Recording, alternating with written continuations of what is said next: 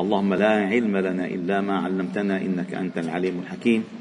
علمنا اللهم ما ينفعنا وانفعنا بما علمتنا وزدنا علما. واجعلنا ممن يستمعون القول فيتبعون أحسنه. وأدخلنا برحمتك في عبادك الصالحين. ربنا اشرح لنا صدورنا ويسر لنا أمورنا.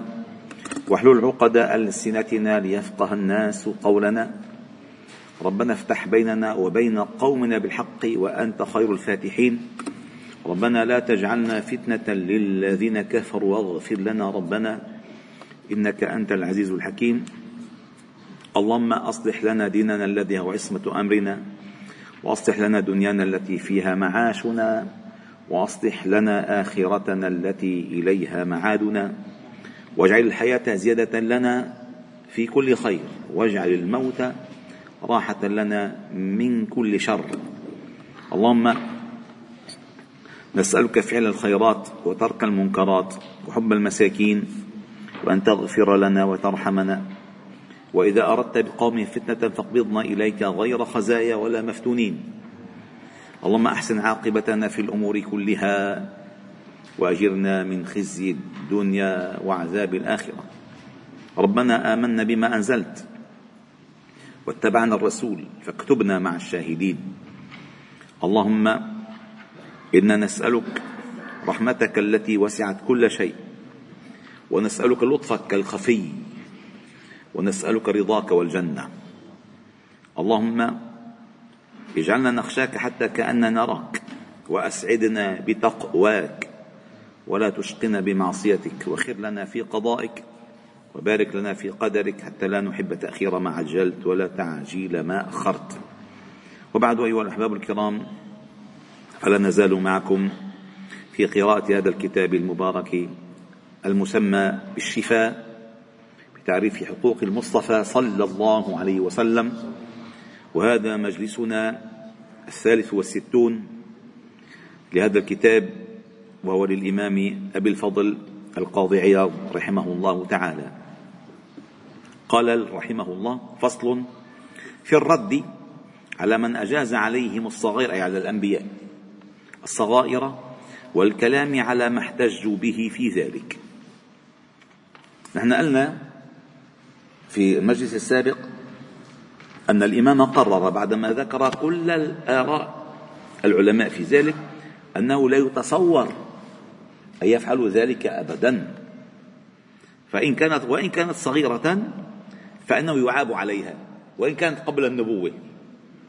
فالله عصمهم وصنعهم على عينه جل جلاله. ولكن ما وقع سهوا أو نسيانا إنما يكون على تقرير صفتهم البشرية أو لتعليمهم الحكمة في ذلك. لتعليم الناس يعني. ثم قال لذلك قال إنما أنسى لأسنة. إنما أنسى لأسنة. هي مش هتتعلموا والله تعالى يعصمه. قال اعلم أن المجوزين الصغائر على الأنبياء من الفقهاء والمحدثين ومن شايعهم على ذلك من المتكلمين احتجوا على ذلك بظواهر كثيرة من القرآن الكريم والحديث. وإن التزموا, إن التزموا ظواهرها أفضت بهم إلى تجويز الكبائر وخرق الإجماع إن ما أتى في الظاهر ليس ظاهره كذلك إنما ينبغي أن يسلك به في غير هذه المسالك. قال وما لا يقول به مسلم فكيف وكل ما احتجوا به مما اختلف المفسرون في معناه وتقابلت الاحتمالات في مقتضاه وجاءت أقاويل به فيها للسلف بخلاف ما التزموه من ذلك فإذا لم يكن مذهبهم إجماعا وكان الخلاف فيما احتجوا به من ذلك قديما وقامت الحجة والدلالة على خطأ قولهم وصحة غيره وجب تركه والمصير إلى ما صح. هذا الأصح. إذا وجب تركه والمصير إلى ما صح وهو الأصح. وها نحن نأخذ في النظر فيها إن شاء الله تعالى. أي ما ورد من آيات أو أحاديث تدل على الأنبياء يقعون في مثل هذه المسائل. هل هي على ظاهرها أو تؤول؟ بل تؤول. قال ومن ذلك قوله تعالى للنبي صلى الله عليه وسلم ليغفر لك الله ما تقدم من ذنبك وما تأخر. يعني الماضي والسالف. يعني كأنه ما بين الماضي ومستقبله في ذنوب. أكيد ليس المقصود ذلك. سأذكر الآيات بداية. وقوله تعالى وقوله تعالى واستغفر لذنبك. وللمؤمنين والمؤمنات. وقوله تعالى ووضعنا عنك وزرك الذي أنقض ظهرك. وقوله تعالى عفى الله عنك لما أذنت لهم. وقوله تعالى لولا كتاب من الله سبق لمسكم فيما أخذتم عذاب عظيم. وقوله تعالى عبس وتولى أن جاءه الأعمى. وقوله تعالى أو ما قص من قصص غير من الأنبياء وقوله وعصى آدم ربه فغوى. وقوله تعالى فلما آتاهما صالحا جعل له شركاء فيما آتاهما. فتعالى الله عما يشركون وقوله تعالى ربنا ظلمنا أنفسنا وإن لم تغفر لنا وترحمنا لنكونن من الخاسرين. وقوله تعالى عن يونس سبحانك إني كنت من الظالمين. وما ذكر من قصة وقصته وقصة داود قال وقول تعالى وظن داود أنما فتناه فاستغفر ربه. وخر راكعا وأناب فغفرنا له ذلك وإن له عندنا لزلفى وحسن مآب. وقول عن يوسف عليه السلام ولقد همت به وهم بها. وما قص من قصته مع إخوته. وقول عن موسى عليه السلام فوكزه موسى فقضى عليه قال هذا من عمل الشيطان. وقوله وقول صلى الله عليه وسلم في دعائي اللهم اغفر لي ما قدمت وما أخرت وما أسرت وما أعلنت. ونحو من أدعيته عليه السلام. وذكر الأنبياء في الموقف ذنوبهم أو ذنوبهم في حديث الشفاعة. أو وذكر الأنبياء في الموقف ذنوبهم في حديث الشفاعة. وقوله تعالى إنه ليغان على قلبي فأستغفر الله تعالى. وفي حديث أبي هريرة قال إني لأستغفر الله وأتوب إليه في اليوم أكثر من سبعين مرة. وقوله تعالى عن نوح عليه السلام وإلا تغفر لي وترحمني أكون من الخاسرين. وقد وقد كان الله عز وجل قال له ولا تخاطبني في الذين ظلموا إنهم مغرقون. فإن كان الله تعالى ساق له النهي وخالفه. وقول عن وقال عن إبراهيم والذي أطمع أن يغفر لي خطيئتي يوم الدين. وقول عن موسى توبت إليك. وقوله ولقد فتنا سليمان الآيات. إلى ما أشبه هذه الظواهر. قال القاضي أبو الفضل رحمه الله تعالى هلا بدنا ننتبه شوي. هذا كلام الآن توجيهات. توجيهات فيما أشكل في المعنى ويراد به غيره أي فيما أي يراد غير ظاهره. و... ستقول طيب لماذا الله تعالى ساق لنا هذا السياق إذا الله تعالى أراد غير ظاهره؟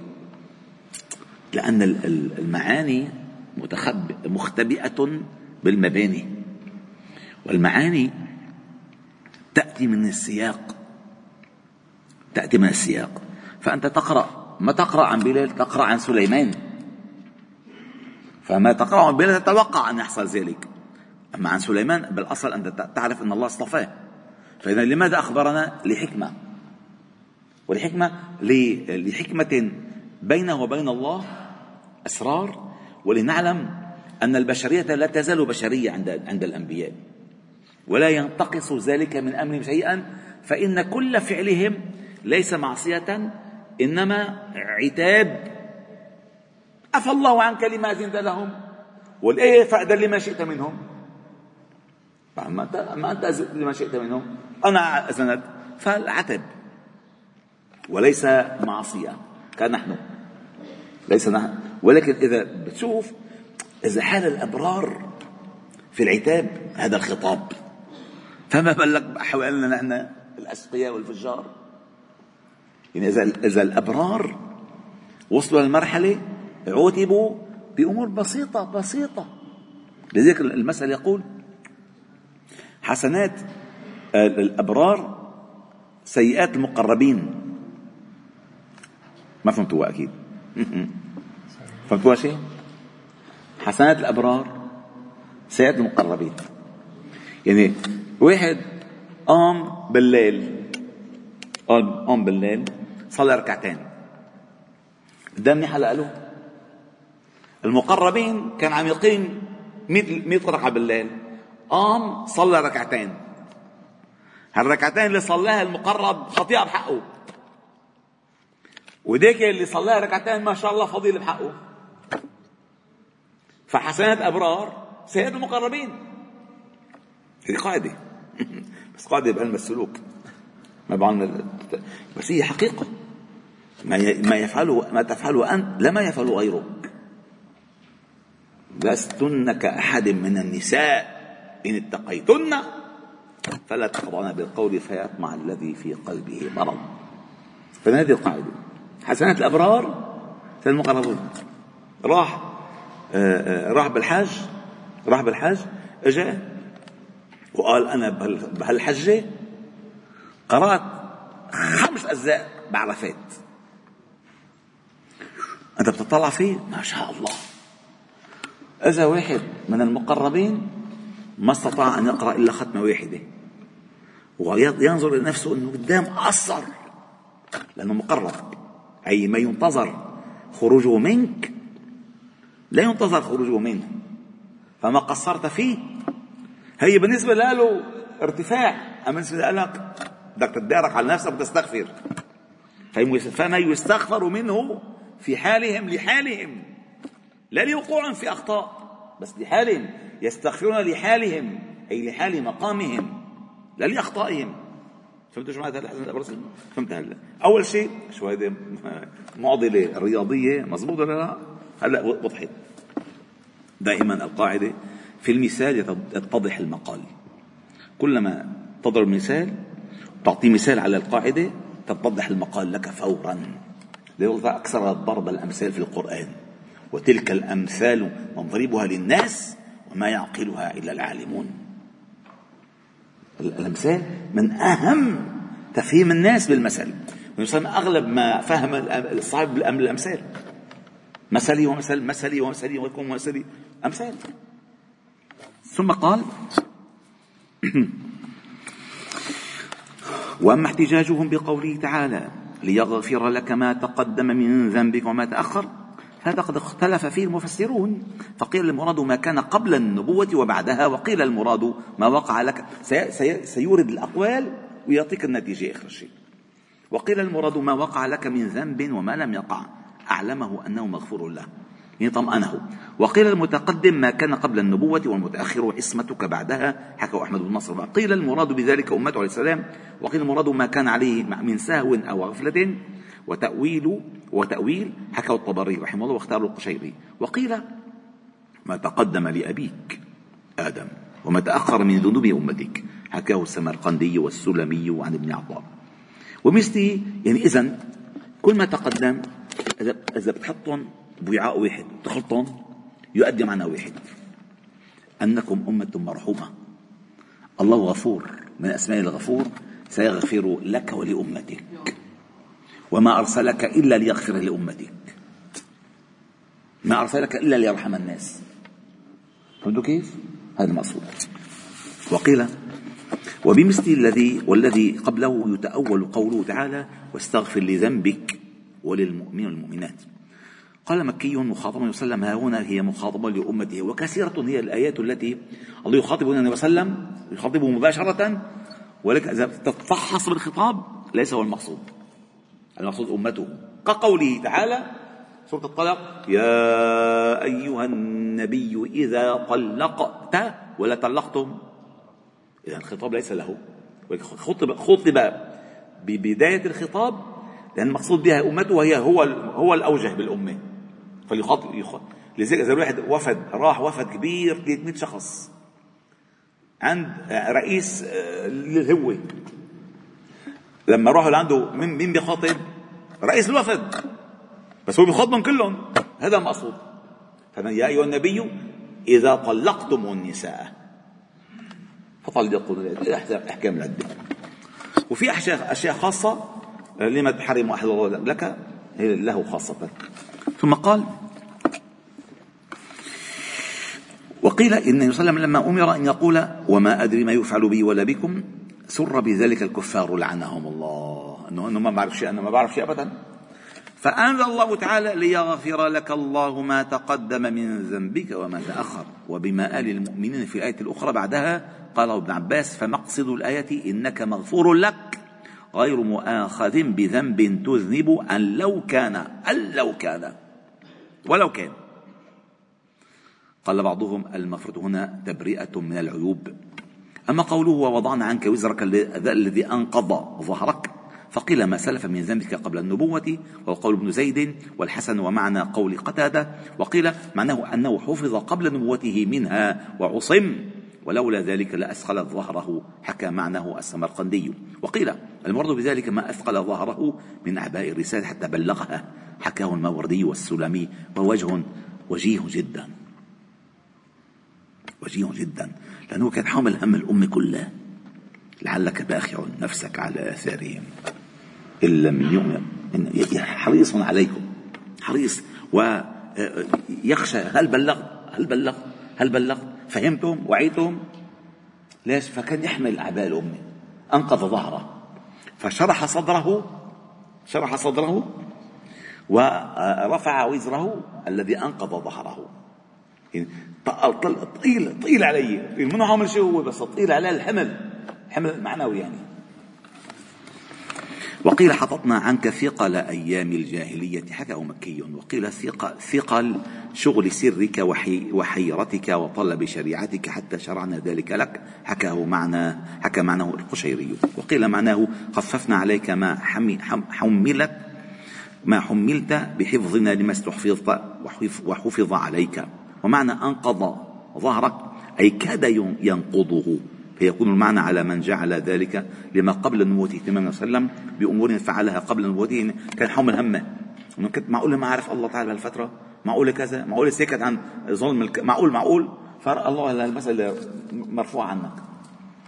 وحرمت عليه بعد النبوة فعدها أوزارا وثقلت عليه وأشفق منها. أو يكون الوضع عصمة الله له وكفايته من ذنوب لو كانت لأنقذت ظهره. لو كانت أو يكون من ثقل الرسالة أو ما ثقل عليه وشغل قلبه من أمور الجاهلية وإعلام الله تعالى له بحفظ ما استحفظه من وحيه. وأما قوله تعالى عفى الله عنك لما أذنت لهم أولا قبل أن ندخل فيما قاله الإمام هذه ملاطفة رفيعة الشأن في مخاطبة الله لنبيه فإنه, فإنه قدم العفو على المعاتبة. عفى الله عنك. ما قال له لما أذنت لهم؟ عفى الله عنك. قال عفى الله عنك.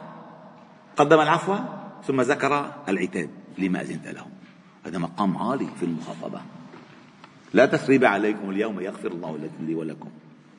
فقال فأمر لم يتقدم وسلم فيه من الله تعالى نهي فيعد معصية.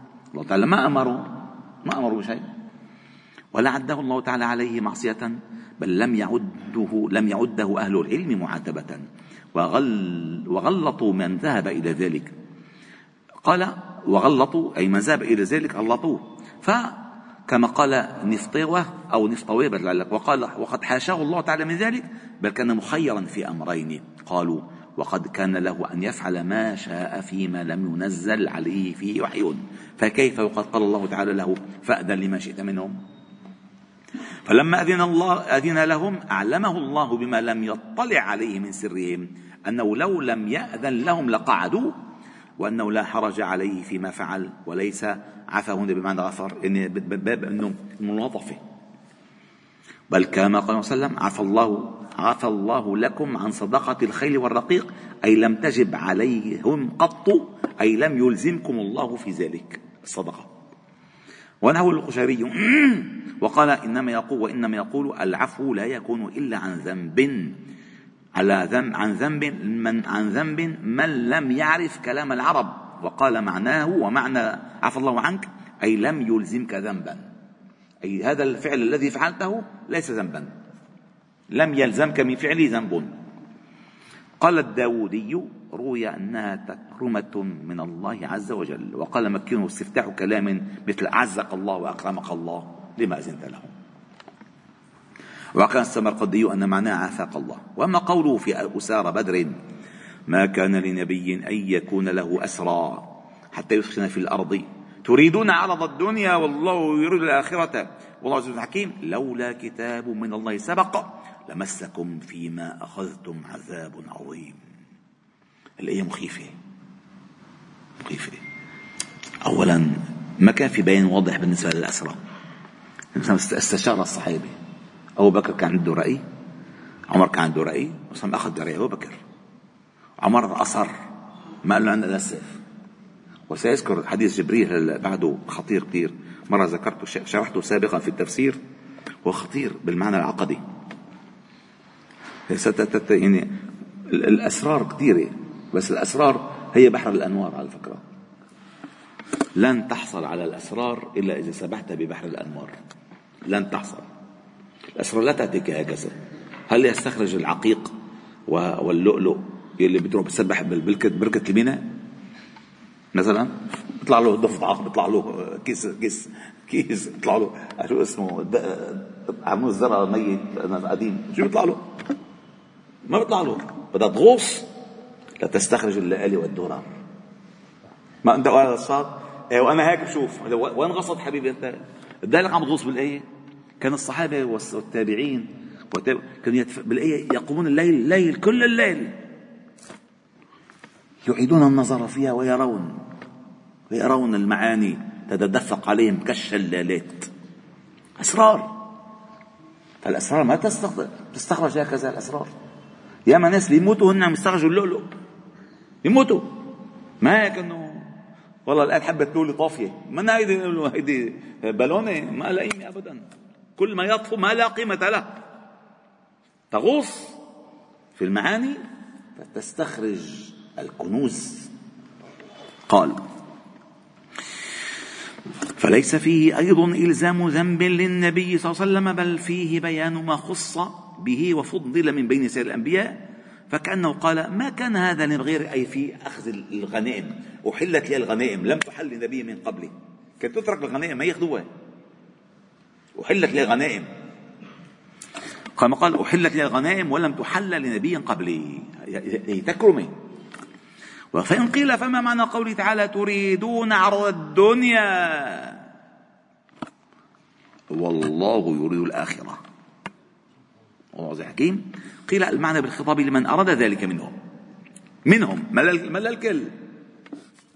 وتجرد غرضه لعرض الدنيا وحده فيها والاستكثار منها.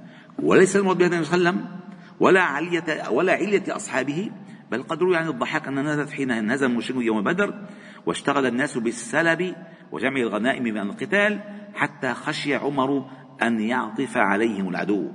انشغلوا تركوا كل شيء. لك. برك لفوا علينا طيب قال ثم قال الله تعالى لولا كتاب من الله سبق لمسكم فيما أخذتم عذاب عظيم.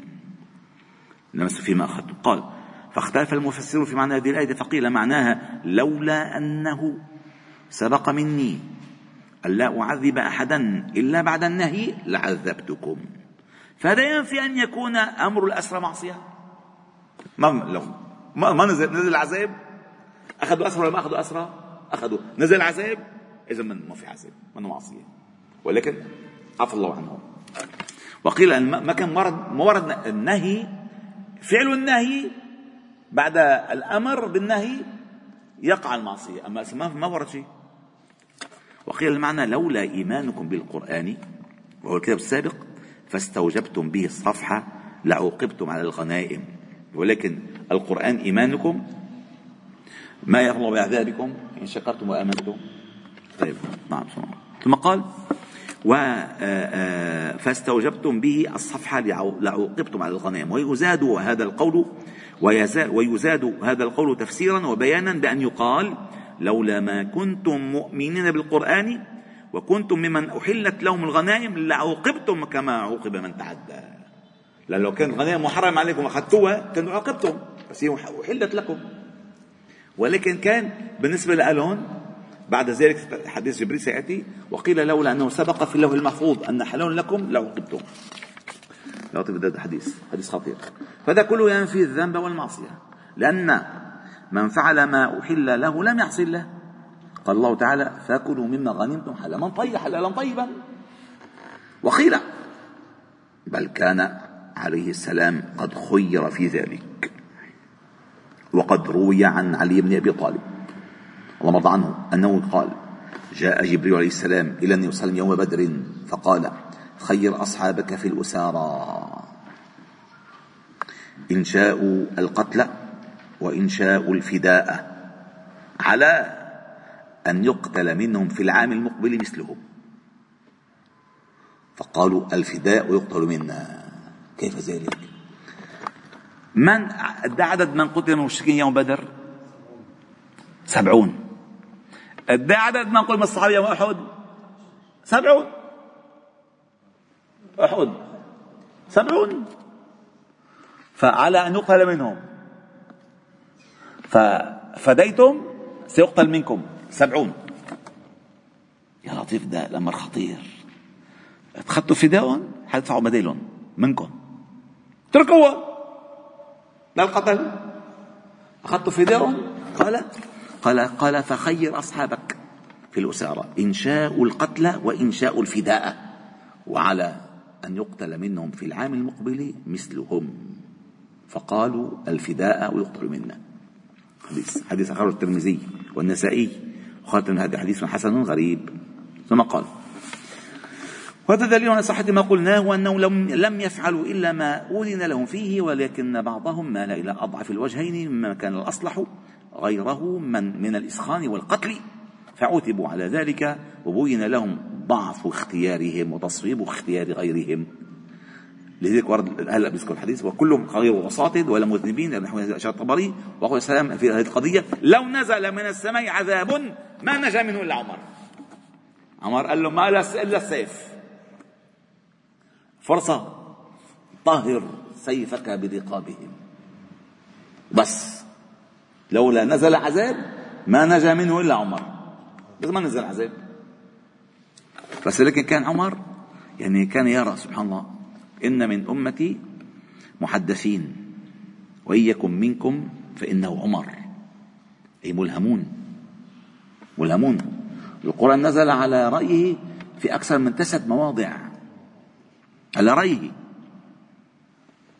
وهذا دليل على صحة ما قلناه. وإشارة إلى أن إلى هذا من تصويب رأيه ورأي من أخذ بمأخذه في إعزاز الدين وإظهار كلمته وإبادة عدوه وأن هذه القضية لو استوجبت عذابا نجا منه عمر ومثله وعين وعين عمر لأنه أول من أشار بقتلهم ولكن الله لم يقدر عليهم في ذلك عذابا لحله لهم فيما سبق.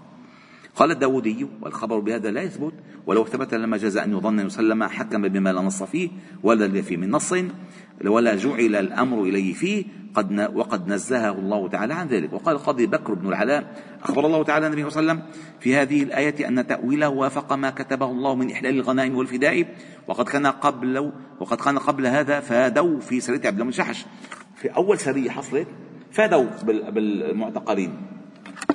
هلا كل المعركة الآن شوفوا سخافة المعركة. شوفوا اليهود قداه خبثاء. اليهود خبثاء. أولا هم هم لو تراجعون تاريخهم في مصالحهم يقتلون بعضهم. هلا عم ارجوك للراي العام حريصين على الاسرى تبعينهم كذابين. لا حريصين ولا بدهم شيء. هن حريصين على القتل. وأغلب من قتل الآن من الأسرى في غزة هم قتلوهم. ويعلمون أنهم يقتلون. حتى في بعض الأخبار الموثوقة أن أول أول المسألة آه، كانوا حاطين خدعة المجاهدون هنالك أن الأسرى في مبنى كامل فقصف المبنى بأكمله. مشان يرتاحوا بالأسرى. ما هدفهم؟ كان هدفهم تلاعب برأي العام. بس شوفوا ده الناس عم يتبهدلوا. أسرع أسرع. عم يقتلوا بيهدموا الآن 80 رسميا 80 في المئة من غزة مدمر. مدمر. بحجة بدون الأسرى وآخر شيء حيطلع يطلع يطلع خمسة. 140 واحد هن حيطلعوا من خمسة. ما في شيء. سبحان الله. قال وهذا آه، فادوا في سرية عبد الله بن جحش الذي قتل فيها ابن الحضرمي بالحكم بن كيسان وصاحبه فما عتب الله في ذلك وقبل وذلك قبل بدر بأكثر من عام.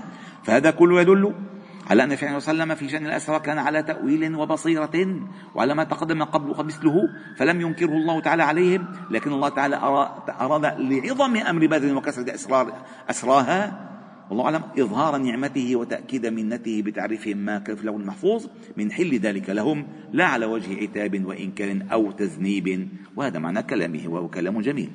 وما قوله تعالى وعبس وعبس وتولى أن جاءه الأعمى فليس فيه إثبات ذنب له عليه السلام الأعمى ما شاف هذا بيعاتب على واحد ما شاف أعمى. أجا عم يحكي معي مثل له هيك أنا هيك. ما شافني فأي ذنب وقعت فيه إن عبست في وجه أعمى ما وقعت في شيء فما حس ما شعر بشيء. فإذا ليس ليس هناك ذنب وقع فيه. ولكن تربية في الدعوة. تربية في الدعوة حتى يعلم الإنسان أنه في حال دعوته الناس ينبغي أن يكون غير عبوس سواء رآك من رآك أم لم يرك من لم يرك. فإن الابتسامة في دعوتك دليل على على قوة يقينك فيما تحمل من دعوة. ما بدكم تفوتوا على النار إذا ما صليتوا تبعوا مين حياخذ منك الحق؟ مين ما هتنفر الناس. ولو كنت فظا غليظ القلب لانفضوا من حولك. سبحان الله. مرة ذكر الله يرحمه الشيخ عبد الحميد كشك. سمعته أنا سابقا رحمه الله تعالى. قال آه، قال أجل عنده شيء آه، واحد عم يسأل مبتلى بإيش؟ بالرجيل بأرجل. بالشيشة قال له يا شيخ في الجنة. كل شيء يتمنى الإنسان يجد قال له نعم. كل ما تتمنى. ولكم فيها ما تدعون. أي ما تتمنون. كل ما تتمنون. قال له طيب أنا أتمنى أخذ الشيشة في شو اسمه؟ في في الجنة. قال له ما. قال له عليك شغلة واحدة. بجيب بسط الجمرة من جهنم بتحطها هون. بتقول لهونيك بتجيب بتجيب الجمرة وبتجيب وإذا راحت شو حيصير فيك الله أعلم. فكان جوابه ذكي. جوابه ذكي. ما في بالجنة ما في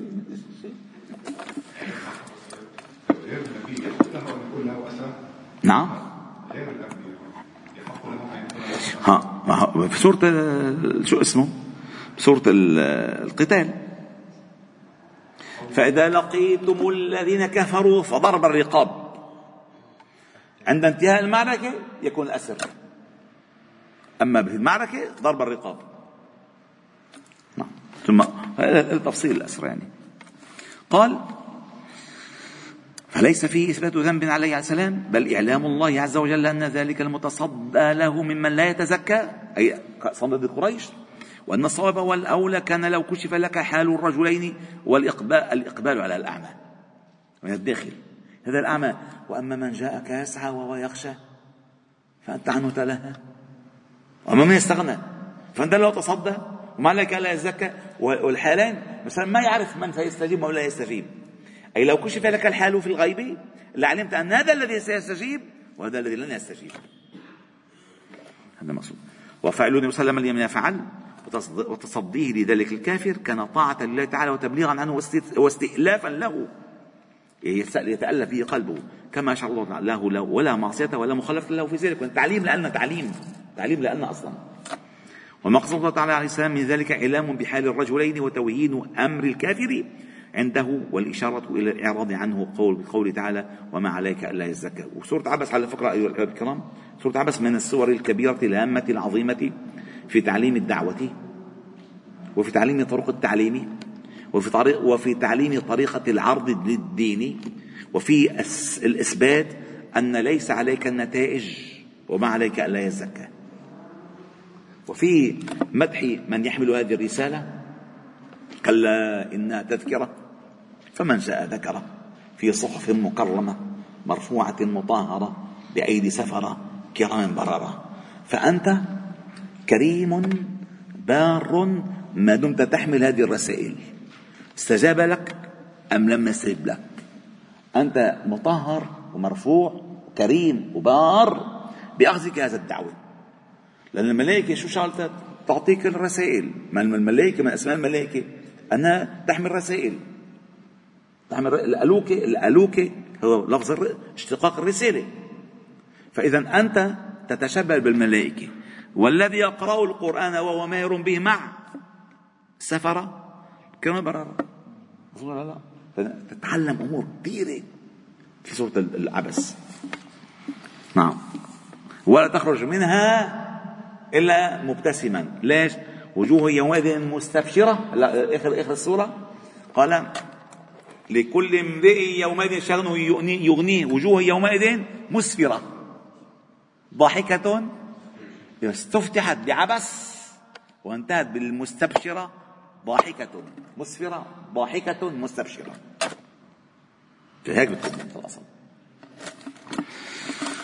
ثم قال فليس آه، عليه وسلم لما فعل أو وما قصد الله تعالى من ذلك إعلام بحال الرجلين وتوهين أمر الكافر وعنده والإشارة إلى الإعراض عنه بقوله وما عليك ألا يزكى قال؟ نعم. وقيل أراد بعبس وتولى الكافر. الذي كان وسلم قال أبو تمام. قول ضعيف. من عبس وتولى اللي عم يدعيه. يعني إذا أبو جهل هون اجى اجى الأعمى فعبس وتولى. هذا قول ضعيف. وأما قصة آدم عليه السلام وقوله تعالى فأكلا منها. وبعد قوله تعالى فلا تقرب الشجرة فنؤجل الأكل إلى غد إن شاء الله تعالى. والله تعالى أعلم وأحكم. والحمد لله رب العالمين. سبحانه وبحمدك نشهد أن لا إله إلا أنت. نستغفرك اليك وصلي وسلم وبارك على محمد وعلى آله وأصحابه أجمعين. والحمد لله رب العالمين.